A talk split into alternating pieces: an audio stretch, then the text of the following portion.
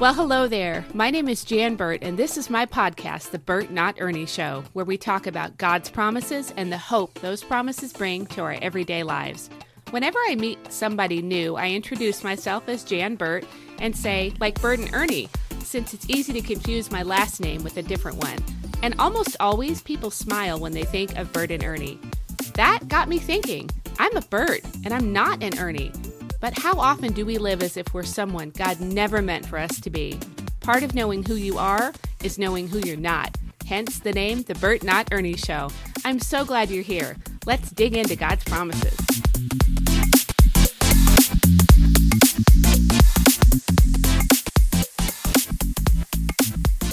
Well, hey there and hello to you today. I hope you had a wonderful Thanksgiving, that you were able to spend time resting and relaxing, but also able to spend time with your loved ones and people that you hold near and dear. And of course, that you had the chance to express your thankfulness, your gratitude for all that God has done and all that God is going to continue to do in your life. Thanksgiving is truly a time to pause and express our thanks to the one who deserves all praise and all glory, the Lord God Most High, who loves us and has done so much for each and every one of us. He's good, and he acts out of his loving kindness toward his children. That is something that we should never, ever stop being thankful for. I really do believe that as Christians, we ought to be the most thankful people on this planet. Thanksgiving is a time to express that thankfulness in all sorts of ways. I do hope that your Thanksgiving celebration was truly wonderful and blessed. I am thankful for you. You're listening to the Burt Not Ernie Show podcast, part of the Spark Network, now playing in the Edifi app. Today's episode is sponsored by Fig Tree Books and More, located in Branson. If you're planning a trip to the Branson area at any point in the future, I hope you get the chance to swing by Fig Tree Books. You won't regret it. That much I can promise you. It's more than just a bookstore. It's like an experience with some of the most rock-solid, Jesus-loving believers that I have ever met. I'll have the link to their Instagram here in the show notes, as well as a link that gives you their exact address in Branson. Fig Tree Books and More. Thank you, thank you, thank you for the work that you're doing for the kingdom, for every prayer that you pray with your customers, for every product selection you make with such care. It's a prayed over environment. And that's what I mean when I say it's an experience. It's not just walking into like a Barnes and Noble type setting. This is an experience that if you are a Christian and you are in Branson, I want you to take advantage of this. Thank you. Thank you for reaching your community in Branson and for being a haven for those who are visiting the area. May the Lord bless you and the work of your hands in ways beyond your wildest imagination. I am so thankful for the work that you're doing, Fig Tree Books and More. This is episode number 167, and today we're looking at the book of Ezra. Okay, I'm going to be in the Amplified Bible today, so every verse I reference, I'm reading from the Amplified. I'm going to read just a couple of verses from Ezra chapter 7.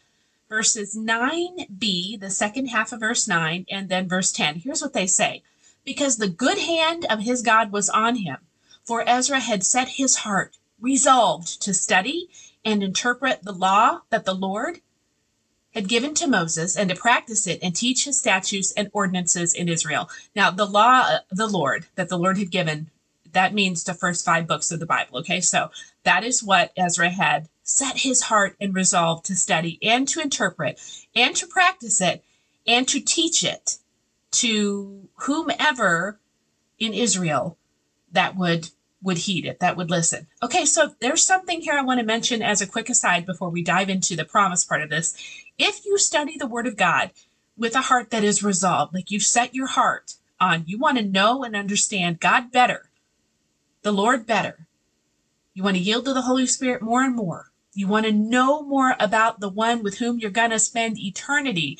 And so you're resolved. Your heart is set on studying the Word of God and interpreting it. Not just like, I kind of sort of know it. I can quote it from memory, but I don't really know how to apply it to my life or yours. I don't pray the word of God. I don't, you get what I'm saying here? Like, study it and interpret it, because like it or not, as ambassadors of the kingdom of God, which is what we are, we need to be able to interpret the word of God to others, right? Because we're from another place. This is not our home. We're ambassadors. We're here as pilgrims. This isn't where we dwell, even though it feels very much like we dwell here. We don't really. Heaven is our home. We are only really at home when we are with the Lord. So look, here's the deal. We are going to be, as ambassadors, called to be interpreters. There are people around us who do not speak the language of heaven, if you would. You and I speak it if we study our Bibles with a heart to know our God better. Why would you not want to know him better? You're going to be with him forever. Of course, you want to take every opportunity to get to know him better and better. Also, to interpret it.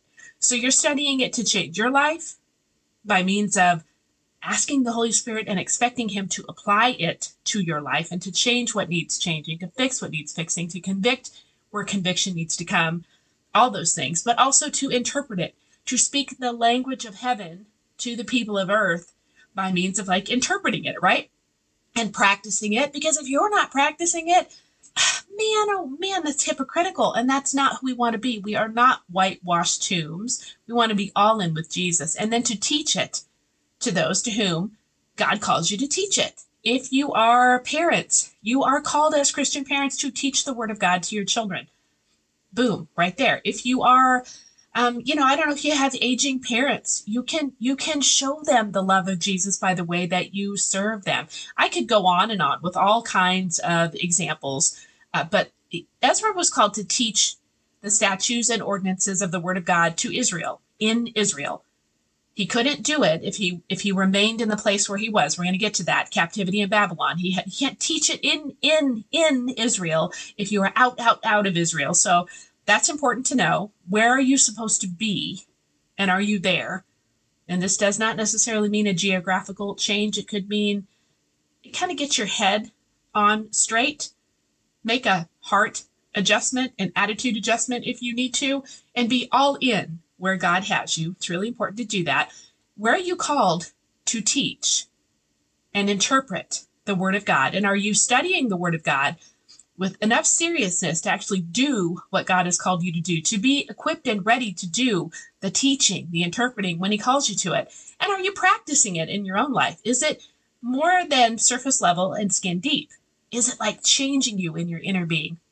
So Ezra lived in captivity in Babylon. Think about, the book of Daniel in the Bible, his life in Babylon. Think about Nehemiah, his calling to go back to Jerusalem and rebuild the temple. You're in that same era as Ezra. This is the end of the season of Israel's captivity under Babylonian rule. Ezra was living at this time. Daniel, Nehemiah, okay, you get the picture, right? You got it like placed on your little timeline in your mind. He left Babylon and he traveled for a minute, for months to get to Israel. When I say a minute, I mean a minute. Like, it's a minute. He traveled for months to get to Israel. I find this in verse 9 of Ezra chapter 7. Months of travel. What do we do for months and months on end? Like, what's worth that kind of a commitment to us? Now, granted, this was going to be the norm in Ezra's day. Travel from Iraq, which is modern-day Babylon, to Israel. It just took that long. That's just how long it took. And it just doesn't take that long for us today to travel geographically a certain number of miles. But it is worth thinking about this idea of what is worth a long journey for us. What are you willing to make a journey for? Have you considered as of late that you're on a long journey? Maybe you haven't thought about that in a while. You're on a long journey, a journey home. You are journeying home to eternity with Jesus. You're on a long trek. You are a pilgrim. You're on your way to your final destination, but you're not there yet. We as Christians are, in a way, sort of like Ezra. And the destination is more than worth the long, hard road that we walk to get there. It might be an arduous journey. It's worth it. When the temple was rebuilt at the end of this time of captivity, which we can read about in Ezra chapter 6, just backing up one chapter, the temple was completed and it was dedicated and Passover was observed in the homeland of the Jewish people once again. Think about that. That's pretty awesome. I mean, I cannot imagine the rejoicing and celebration of those people to celebrate Passover with the completed temple that had been dedicated to the Lord in their homeland after 70 years of captivity. Then we move into chapter 7, and we see Ezra making the journey to Jerusalem. Okay, that's where we step into the next portion of this passage. Okay, like the promise from these verses that I read earlier. Think about, they hinge on this, right? This is there's great celebration. They're back home, and now what's the promise, right? Because when I read them, you might have thought, I don't really hear a promise there. I don't like when you talk about that word will and a promise, Jan. I didn't hear that there. What's the actual promise? You kind of just, I don't know. I don't get it. The promise is that when we as God's people who bear his name, when we have the good hand of our God on us, okay, because that's what it says in verse 9, the good hand of the Lord was on Ezra. When we have the good hand of God on us, we're able to do hard things, big things for his kingdom and for his purposes. You know, contrast that with when we read about in the Bible, the heavy hand of the Lord was on these certain people at any given time. This is the good hand of our God, not the heavy hand of God. There's a difference. Ezra had the good hand of his God upon him. He had set his heart to study and interpret the law, the first 5 books of the Bible written by Moses, the Torah. How about us? Are we set like that? Do we have our heart set on studying the Bible? It's pretty easy to answer that question. It's yes or no. There's really no middle ground. Well, maybe someday I'll get around to, no, I'm not asking if you're going to get around to it. I'm not asking if it's on your list for 2024 to do better at Bible study. I'm not asking that. I'm asking, is your heart set on studying it? Yes or no? Is your heart resolved to study the Word of God? Yes or no? This question begs an answer, an immediate answer, and an honest answer. Is my heart set on studying God's word, yes or no? Can you and I be brave enough to answer this question honestly, to honestly answer it? And then can we be brave enough to ask the Lord to make our hearts set upon it? If the answer is no, no, I'm not, I don't have my heart set upon that, can we be brave enough to ask God to turn our heart that way?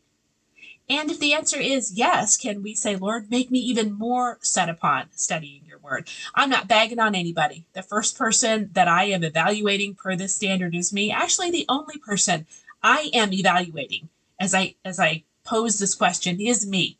I'm not thinking about anybody else. There is nobody that's like on my radar. This is not a dig at anybody. I am asking this of myself only and sharing with you what the Lord was speaking to me about as I read this chapter, or these few chapters in the book of Ezra, the few chapters that I was reading that the Lord really impressed upon my heart for this episode of the podcast as part of the Every Book a Promise series.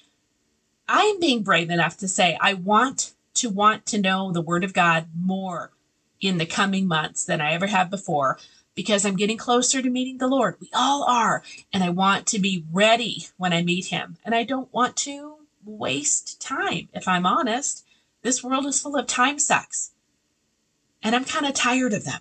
Anybody else want to raise their hand? I'm just kind of weary of the time sucks of this life.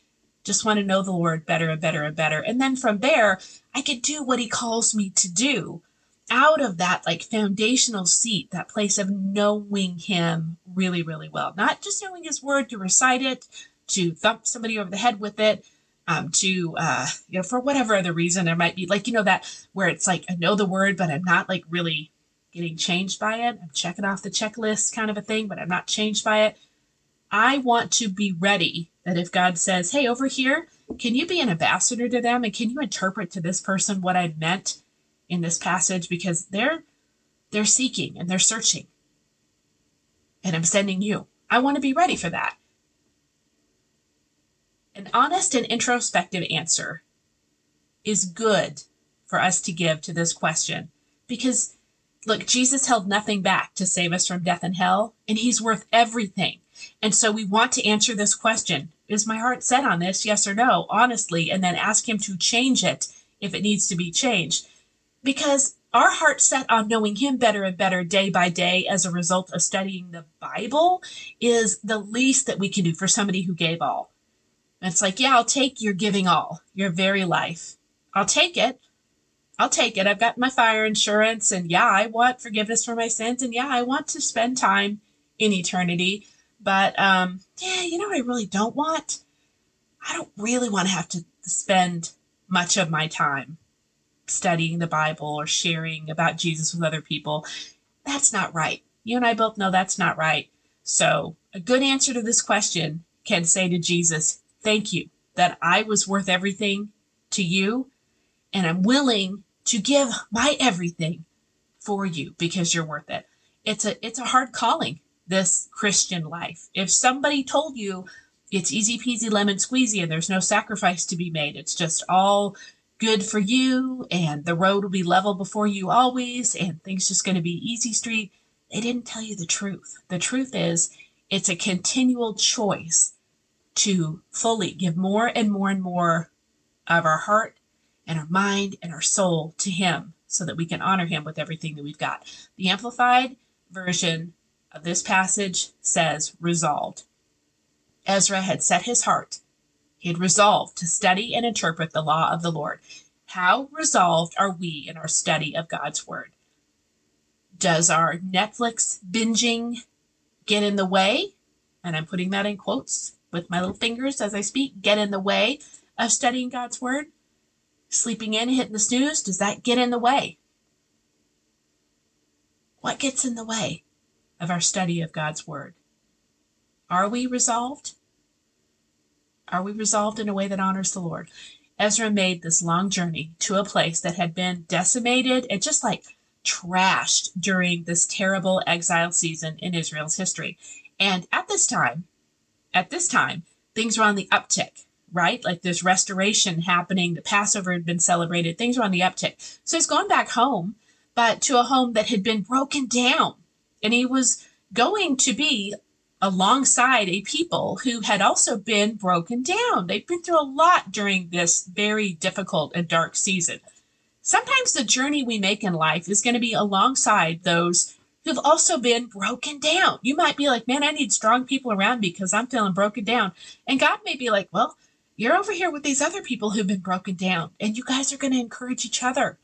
They're going to encourage you. You're going to encourage them. That means you stick with them when it's tough. And you rejoice with them when the beautiful blessings are there. Sometimes our journey is made alongside other people who are kind of broken down or who have been broken down. Maybe they're healed in an area we're not yet, and we're healed in an area that they're not yet. Isn't that complimentary and just really lovely and God-honoring to do life like that? You know, we want the strong leaders to lead us, don't we? It's the American way. I think that when we are strong in the Holy Spirit, when we're weak and God is able to be strong in us and through us, that's good strength. That's good strength. That's not showmanship. It's dependence on the Lord. It glorifies him. It doesn't always look so pretty, though. It doesn't always look polished. It doesn't look like the people who sell us the courses or on the book covers or give TEDx talks or whatnot. It doesn't always look so pretty and neat and tidy and polished in the way that the world says our leadership ought to look. Looks don't seem to matter as much to God as they do to man, to you and to me, to the people around us. Good leadership that is chosen and appointed by God, it may not look shiny and lovely. Good leadership may be the guy next to you who's walking the same path that you're walking. He's answered God's call to leadership, but he's still walking the path with you. The difference is he's just answered the call.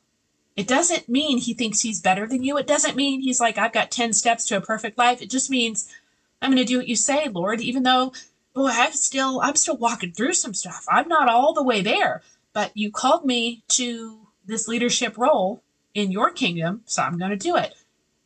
That's what good leadership might actually be. Because when God shows up strong in people who really are pretty weak, it's really a beautiful thing to see. It may be the lady who's just a few steps beyond you on the road of life. She's far from perfect. She's got her hair in that messy bun or a banana clip, right? And I miss banana clips. I want them back.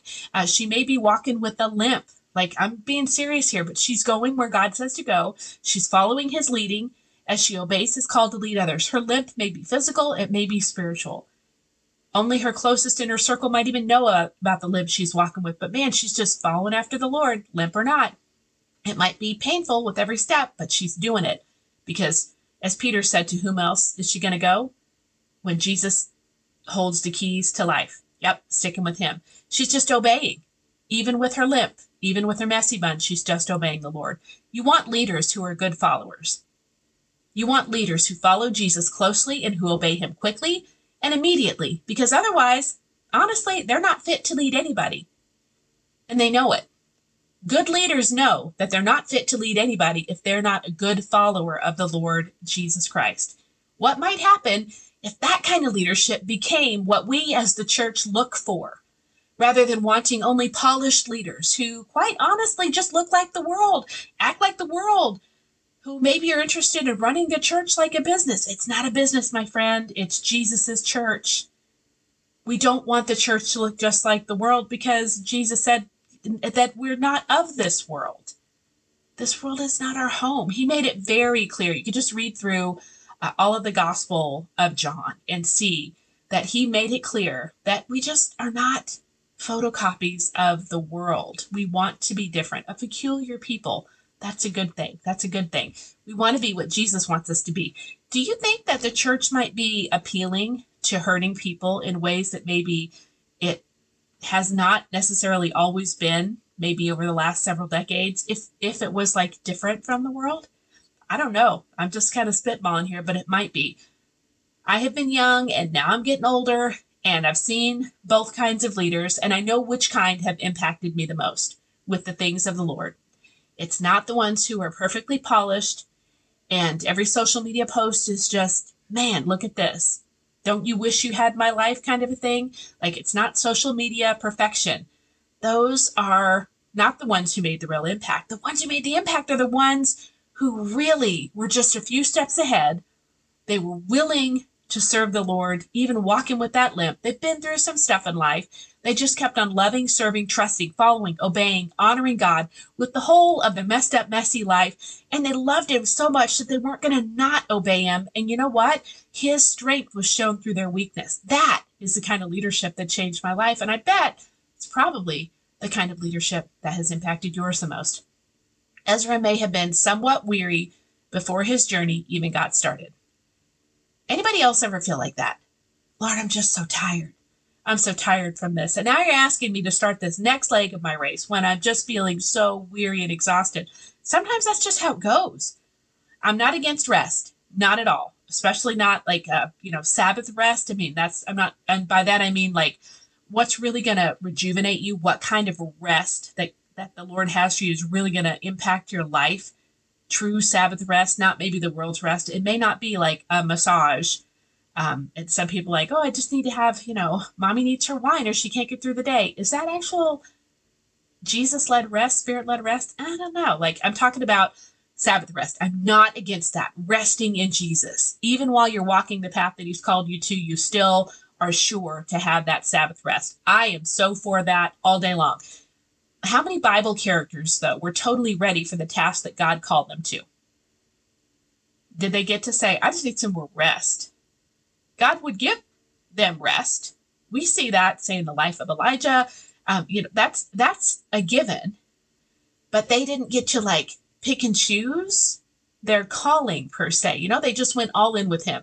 I'm tired and I'm weary, but I believe you're going to give me rest along the way as I walk with you. That's the safest place to be. I'm just going to obey you. I don't really quite feel ready for this next leg of my journey, but here we go. Anybody else ever find those things happening in life and you have to choose in those moments? What's it going to be? What's it going to be? My way where I kick and scream and have a temper fit and I just want to rest. I don't want the next leg to start yet. Or I love you so much, Jesus. I'm going to walk this with you. I'm weary, but you make me strong. You equip me. You do your work through me. Boy, does he not show up like that? We see that over and over again in our Bibles. Sometimes we just feel weary before the journey begins. Ezra was probably not the only one who was weary as a leader.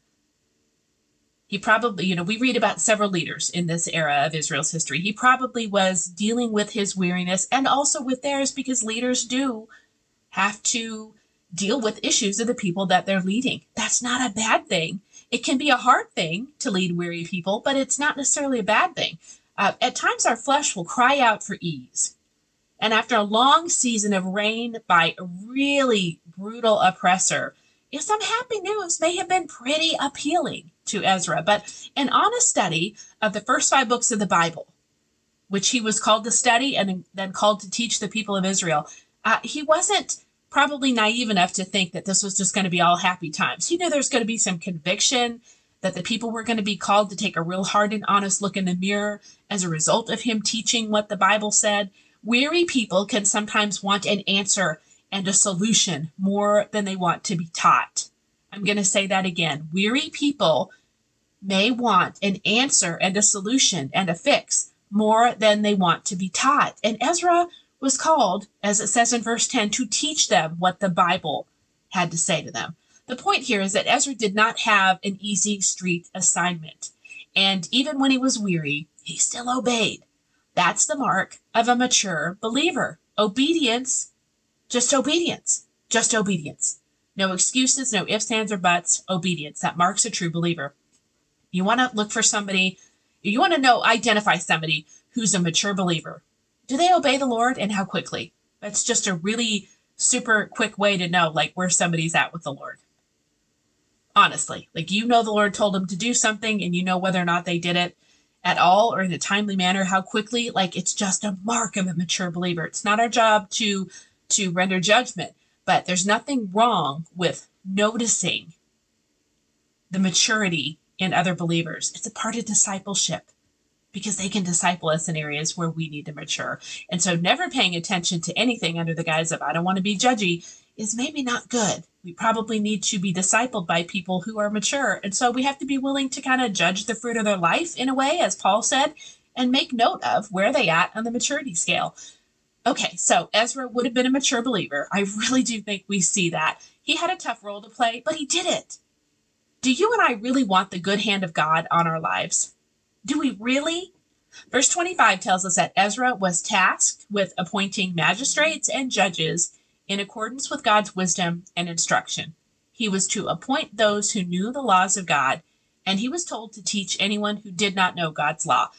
Big job. He was tasked with a big job there. If hard times come, and I mean hard times, not so hard times, not I'm annoyed hard times, but hard times. If you've been through hard times, you know what I'm talking about. You know the difference.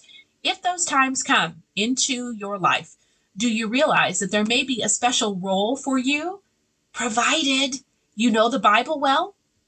I'm serious about this. Do you know any part of your Bible well enough to instruct somebody else about it?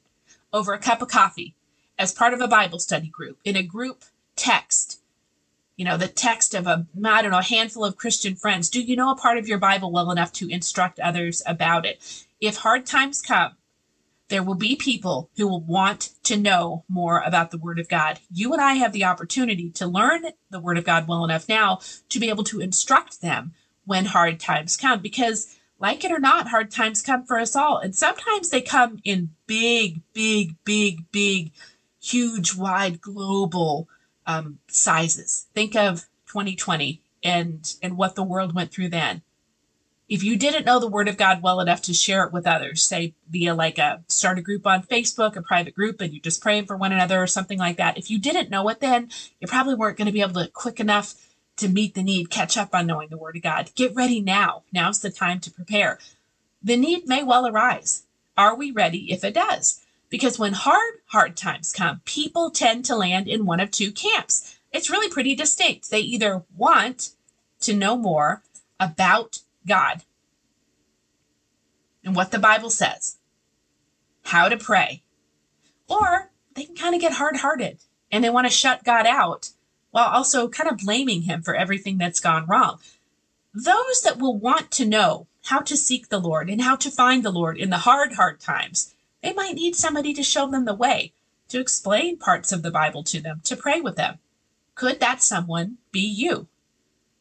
I sure hope so. If the need arose, I hope you would be ready and prepared and just equipped to meet the needs of the people around you that God loves so very much. Okay, now these may not seem like promises, these verses I'm sharing today, but they actually are. I mean, can you imagine receiving the call of the Lord to teach people about his word during hard times in a season that could be considered the tail end of a long spiritual famine? And that kind of could have been the case here at the end of this time of exile, what we're reading about in Ezra's life, the end of a long spiritual famine. Church attendance in the United States post-COVID has dropped and remained below 50% for the first time since they've been keeping track of church attendance. It's below that, and it's staying below 50%. How's that for the mark of a spiritual famine? I think we're in one here in the U.S. It's also a bit of an indictment on us as a so-called Christian nation. Like, do you get to call yourself a Christian nation anymore when half of the population doesn't go to church at all? I don't know. You know, where are you and I going to land in this post-Christian era in which we live? And we are in a post-Christian society. Will we be ready to teach others what the Bible says? Are we going to fail to be ready? Which one? As far as hard times go, the writing is on the wall, if you will. When the people in a nation have turned away from, even turned against the God of the Bible, the writing's on the wall. We know what happened to such nations in the past. We know. We have our Bibles. We know what happened. We know from the book of Revelation what's going to happen to those who deny the Lord God Almighty in the future. We know what will happen.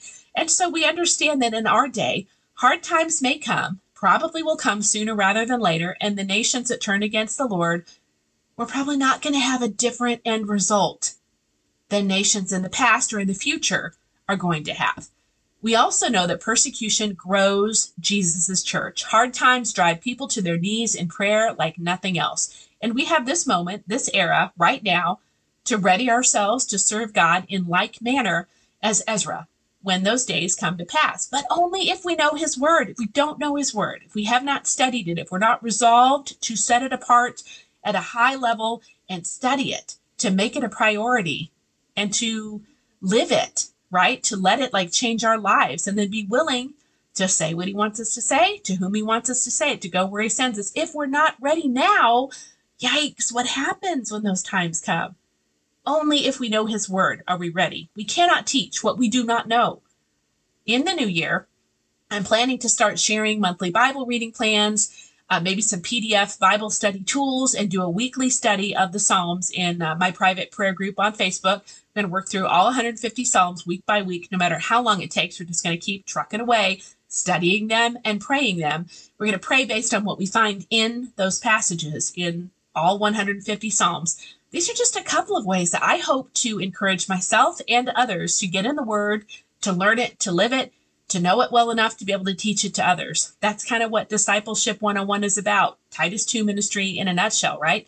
And on my other podcast, the prayer podcast, this week I'm going to share and pray from Ezra chapter 8, where there's a prayer for protection that God answered powerfully. So you can find this in verses 21 through 32 of Ezra 8 if you'd like to read it. A side note, also on the prayer podcast, we're going to get started on a new series based on the New Testament book of James. It's going to be a good prayer series because the book of James brings life change. Like every single time we read it and apply it, study it and believe it and pray it.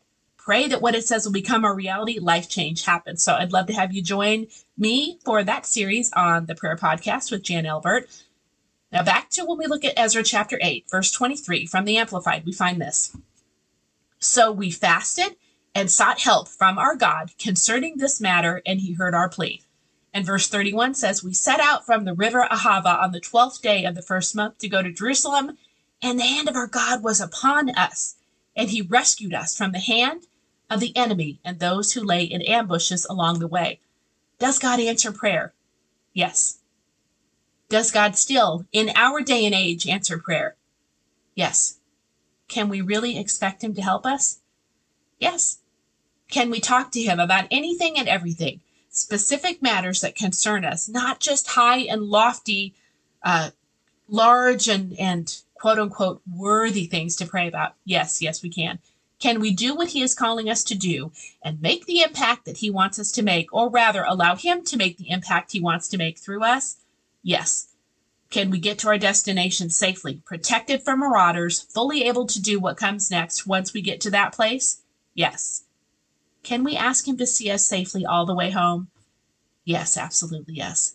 More than just a single promise from the book of Ezra. As I prepared for this episode, I really have seen that the whole book of Ezra, all of it, the whole book is God's promises being fulfilled. It's proof positive that God keeps his promises, every single one, in perfect detail. It's also a call to be reconciled to God. Our reconciliation with God should lead us to trust him more. If it doesn't, are we really reconciled? I cannot say that I'm fully reconciled with someone if I do not trust them. The two go together. Be reconciled to God and trust him completely. Pray to him and listen for his answers to your prayers. Be like Ezra. That's all for this episode of The Burt Not Ernie Show, and thank you so much for joining me today. Don't forget to check out Fig Tree Books and More when you're in the Branson area. Links are in the show notes, and thank you again to them for sponsoring this episode.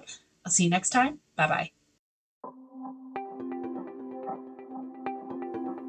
Thank you for listening to this episode that is part of the Spark Media Network that can now be heard on the Edifi app.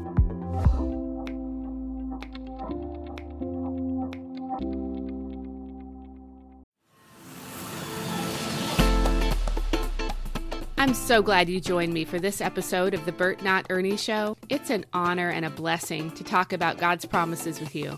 Have a fabulous day, and remember, part of knowing who you are is knowing who you're not. Lord bless. I'll see you next time.